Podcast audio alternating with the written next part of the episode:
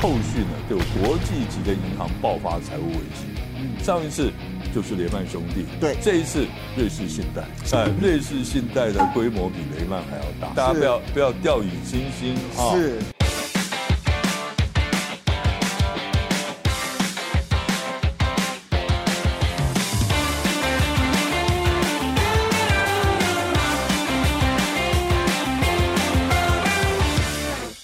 欢迎收看《一家大亨》，我是大 Q 哥。今天现场为您邀请到的来宾是股市施工资深分析师李永年老师。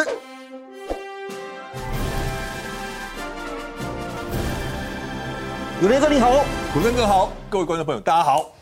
好，永年哥，最近国际间的大事啊，其实就是美国暴力升息，结果搞垮自己的银行啊。是从三月十号，系谷银行宣布倒闭开始，就掀起了股牌的效应。但眼看着即将引发的金融风暴，在最近有了一些转变喽。因为系谷银行跟标志银行都因为倒闭啊，双双被美国的监管机构接管。拜登政府紧接着要求，包括像花旗、摩根士丹利等十一家华尔街的大咖银行，向第一共和银行注资三百亿美金，而暂时解除了警讯。另外，因为第一大的股东沙乌地国家银行坚决不注资啊，而引发危机的瑞士信贷则宣布向瑞士央行借款五百四十亿美金，增加流动性，危机也暂告解除了。但是永年哥今天找你来上节目啊，是就是想特别想问你一下，嗯，系谷银行跟瑞士信贷这两间已经被送进 ICU 病房的金融机构嗯啊，所引爆的金融危机警讯真的就此解除了吗？投资人处在这危机重重的一年啊，到底该如何看待接下来大盘的行情跟走势呢？哦，这个问题哈、嗯必须要跟大家讲哈、当初系谷银行一宣布倒闭的时候，大家想说，哎呦，会不会雷曼兄弟的事件又重演了、大家都这么说，对不对？对哦，那所以呢，后来大家一比出来，嗯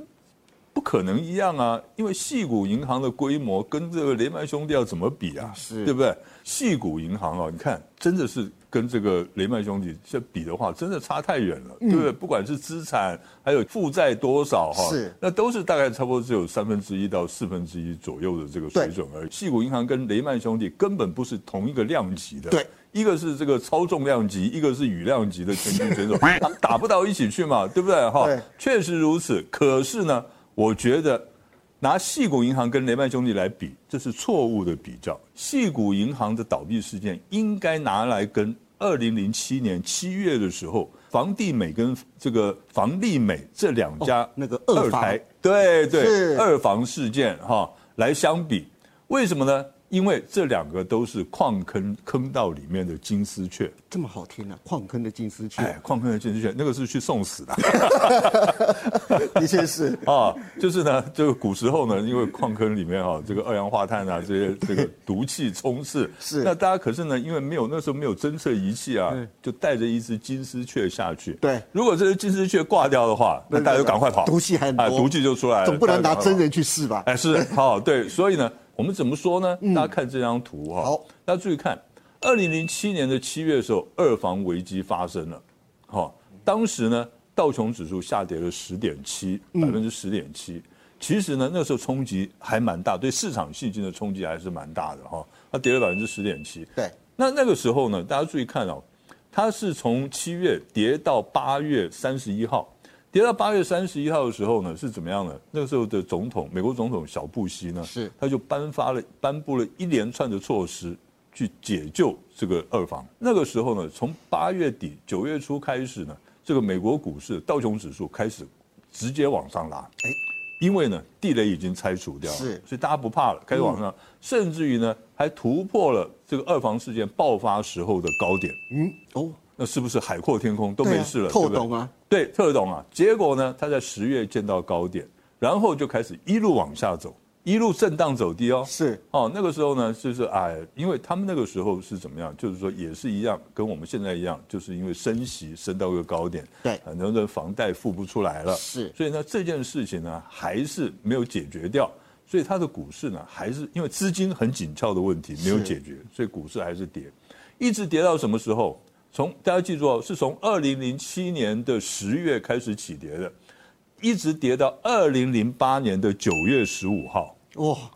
好，就跌了十一个月，对对不对？跌了十一个月呢，那个时候呢，雷曼兄弟九月十十五号宣布破产，哈、一年之后，哎，十一个月之后11个月宣布破之产后，对宣布破产，那个时候才是正式的引爆了金融海啸。哦，是哦，那在这个雷曼兄弟宣布破产之前呢，从二零零七年的十月到二零零八年的九月十五号呢，哈啊，它一共跌了多少？已经跌了二十趴了。哦，道琼指数已经跌了二十趴了哦。是那雷曼兄弟宣布破产之后，金融海啸正式引爆之后，再跌多少？再跌了四十三趴。哇，好、所以大家只记得说，哎，这个金融海啸是因为雷曼兄弟这个倒闭所引发的。对其实呢，我在这边告诉大家，其实呢，它的这个金丝雀呢，已经在二零零七年的七月就在这边就已经倒掉了。是所以其实这个应该是这么讲了哈，这个二房事件就是呢压垮这个骆驼的第一根稻草，是雷曼兄弟它是最后一根稻草。是那我们再过来看，就是细谷银行倒闭跟二房事件的共同点在哪里？大家注意看哦，嗯，细谷银行所扮演的角色，正是当年房地美、房利美冰山一角的角色。嗯，其实他们都是冰山的一角。后续呢，都有国际级的银行爆发财务危机。嗯，上一次就是雷曼兄弟，对这一次瑞士信贷，是，对不对？哎，对，瑞士信贷啊，，瑞士信贷的，哎，大是家不要国际说级的哦，哎，你不要想说瑞士信贷， 哎，这个欧洲的银行应该没什么了不起吧？哎，瑞士信贷的规模比雷曼还要大。哇，哎，哦天是哪，哈，大家是不要不要掉以轻心哈。是我不知道大家还记不记得哈，当初呢哈，这个在二零一五年左右的时候，那个时候发生过这个欧债危机。对我们所谓的欧洲五国是他们为什么会发生欧债危机呢？因为当时呢，这几个国家信用实在太烂了，所以呢，我要发行国债，竟然没有人没有人要要买，买对对所以呢，他们就没钱了，没有资金周转了。现在的问题就在这里，有很多人就会问我，就说那这这个金融危机有没有办法解决 啊？哎大家都想问呐，哎，对，是不是？大家都想问。那永年哥有办法解决吗？哎，我有办法解决的话，我就去当这个美国联准会理事主席， 是不是？啊、是我投票给你，哎，对哦，他们的这个联准会理事主席就不叫鲍尔了，就叫做施工了， 对，是不是？是那我认为唯一的办法就是降息，降息然后释出资金，哦，跟现在的反其道而对，行，反其道而行，因为你降息了以后，债券值利率就会下来了，对那债券价格就会上来，哎对没错那流通性就没问题了，是所以大家的银行都没有什么问题了，对对不对？可是这件事情有个副作用，哎，对我最想问嘿施工嘞，那降息之后就还有通膨的问题呢哎，，是啊，对不对？是不是？是哦，那通膨呢，它又会居高不下了，嗯那经济景气会受创创伤了，所以再回头回到这个。回到过去，回到二零二二年的窘境了，那对不对怎么办呢现在美国联准会呢，它现在面临的问题就在这里：前有狼后有虎。它如果采取降息，呃，甚至于释放出资金的 Q E 的动作的话，是那会造成什么后果？啊，通膨会再起来。对可是通膨它是慢性病嗯，啊、我们可以慢慢解决的。是那所以呢，我才讲说要用降息，然嗯后试出呃 Q E 的方式呢来解决这个问题。另外一个最主要原因是什么？因为明年十一月呢，美国总统要大选哎了，，对，很是重要不，是？如果呢，他在今年爆发了这个金融风暴啊、债券风暴的话，是，那么呢，他还要不要选啊？拜登？那拜登就直接拜拜，对对，不用再选了对对对 对对啊，也不用登了，对不对？是哈，啊，对哈，所以呢，我的看法是说，他们有可能会用降息跟释出资金的方式解决这是金融体系的问题。嗯，好，那然后呢，虽然会有通膨啊这些，可是呢，在短期之内，这些问题还不会太过于严重。是甚至于呢，联准会只要讲一句话嘛，啊，我们原来的目标是把通膨率降到百分之二，对不对？可是呢，现在因为全整体市场的这个问题，哈，还有经济景气的问题，所以呢，我们把它略微调高到这个百分之三点五到百分之四，大家觉得怎么样啊？应该暂时还可以接受吧？是嘛？对不对？对不？对？那只要股市有涨上去，对不对？然后大家口袋里有钱，银行我的银行没有倒闭，对那大家就很开心了嘛。没错所以这个时候呢，拜登哎哎继续连任就有机会了。继续登上去，哎对，是好、所以呢，我觉得这个问题，呃，虽然呢，我认为说了哈、嗯有可能，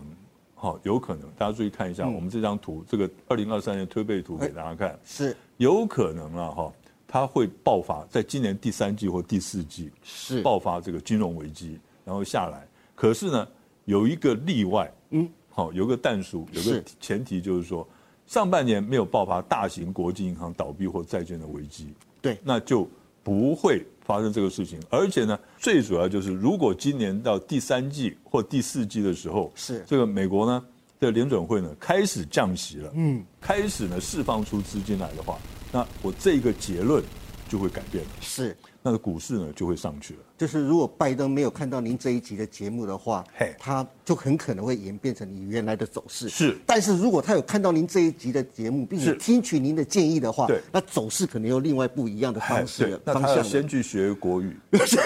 学中文。有了一个，他有翻译 哦。哦，是 是是，哎，忘他记有了。华语翻译啊，哎 是是 是不是是？所以按照永年哥的就是推背图的走法的话，如果说上半年没有国际型的大银行倒闭，甚至对它在上半年实行就是。降息的话，对那也许它的走势就会比较不会有像您的，就是您右手边的图的话，是这么是的可怕哦，而且呢，反而有可能会再来挑战这个一万八千点哦。哦。哎，是，对，因为到时候大家就说哇，利空都出尽了，都没事了，哇，都安全了，就大家就再来一次。哇，哎真棒！那希望就是我们给拜登政府好好的建议，这一集的节目千万一定要看永年哥的建议，好不好？真的是不知道怎么办的话，就找我去当这个联总会理事主席就好了。以后的联准会主席很可能就叫施工，大家好好珍惜。哎，待会好好跟永年哥拍 个照。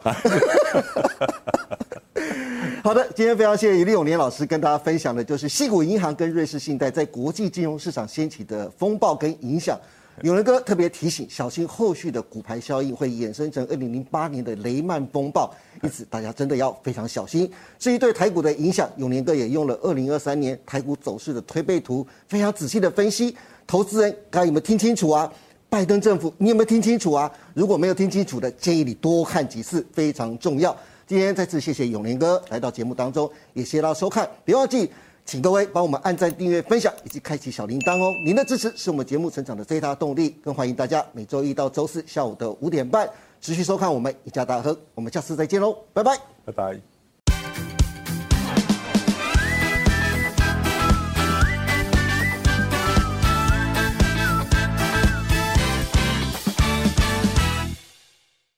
本公司所分析之个别有价证券，无不正当之财务利益关系。本节目资料仅供参考，观众朋友请勿看节目跟单操作，应独立判断、审慎评估并自负投资风险。